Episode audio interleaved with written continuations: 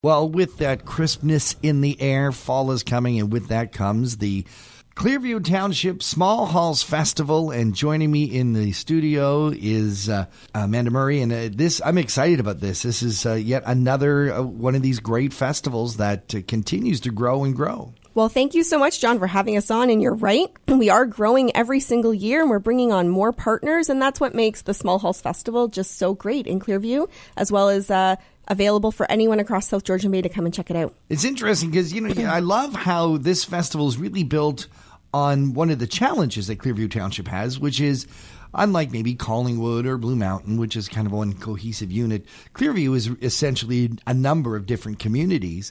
And so sometimes it's hard to bring them all together. But you've done this in a very unique way. You've allowed each community to be its own community. So that's exactly it. So if people haven't been through Clearview Township, they probably don't realize that we are a community made up of communities. And with the Small Halls Festival, we bring together 9 of our hamlets and villages and small towns to celebrate the small halls, which are those community centers that are at the heart of each of those places. And they were always established to be gathering and welcoming places for the locals. But with the Small Halls Festival, we put on world-class entertainment and great food and drink events, and we bring in performers so that people can get into the doors and check out what each of these halls are. And the Nottawa Memorial Community Center, right on 124, a lot of Collingwood people would probably know where it is. It's one of our featured halls, which is why we're here to talk about it today. And Courtney's with the town of Clearview, and you have a different role than Small Halls. Yeah, so I am the coordinator for the youth center that's based out of Stainer. Right. But you are taking on the lead at Nottawa Hall to put on a special event for Small Halls Festival. Yeah, so this year being the first year with the municipality, the youth center wanted to kind of come out and bring something youth and family friendly. So we are bringing 2 magic shows to the Nottawa Community Hall. Ah, fun.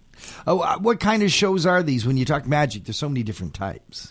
So our performer is Gramazing. So Gramazing puts on a comedy mind-reading show. So we have 2 shows on the Friday, October 4th, one from 3 till 4 p.m., which is your family-friendly. So the kids will be able to get involved, which is great. Okay. And then we're going to be having a show in the afternoon or in the evening called Wings and Magical Things, which runs from 6 till 8 p.m.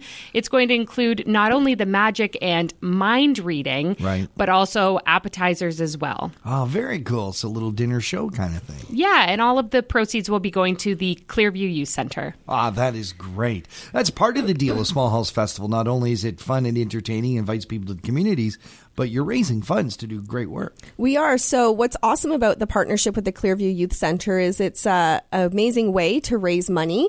The magical shows start as low as $10 for a ticket, and the Wings and Magical Things is $25. So it's really affordable, but it also is a way to fundraise for the youth center as well as fundraise for our small halls. And that was one of the reasons that the festival had started, was to create a sustainability and more, monetary incentives to use those halls.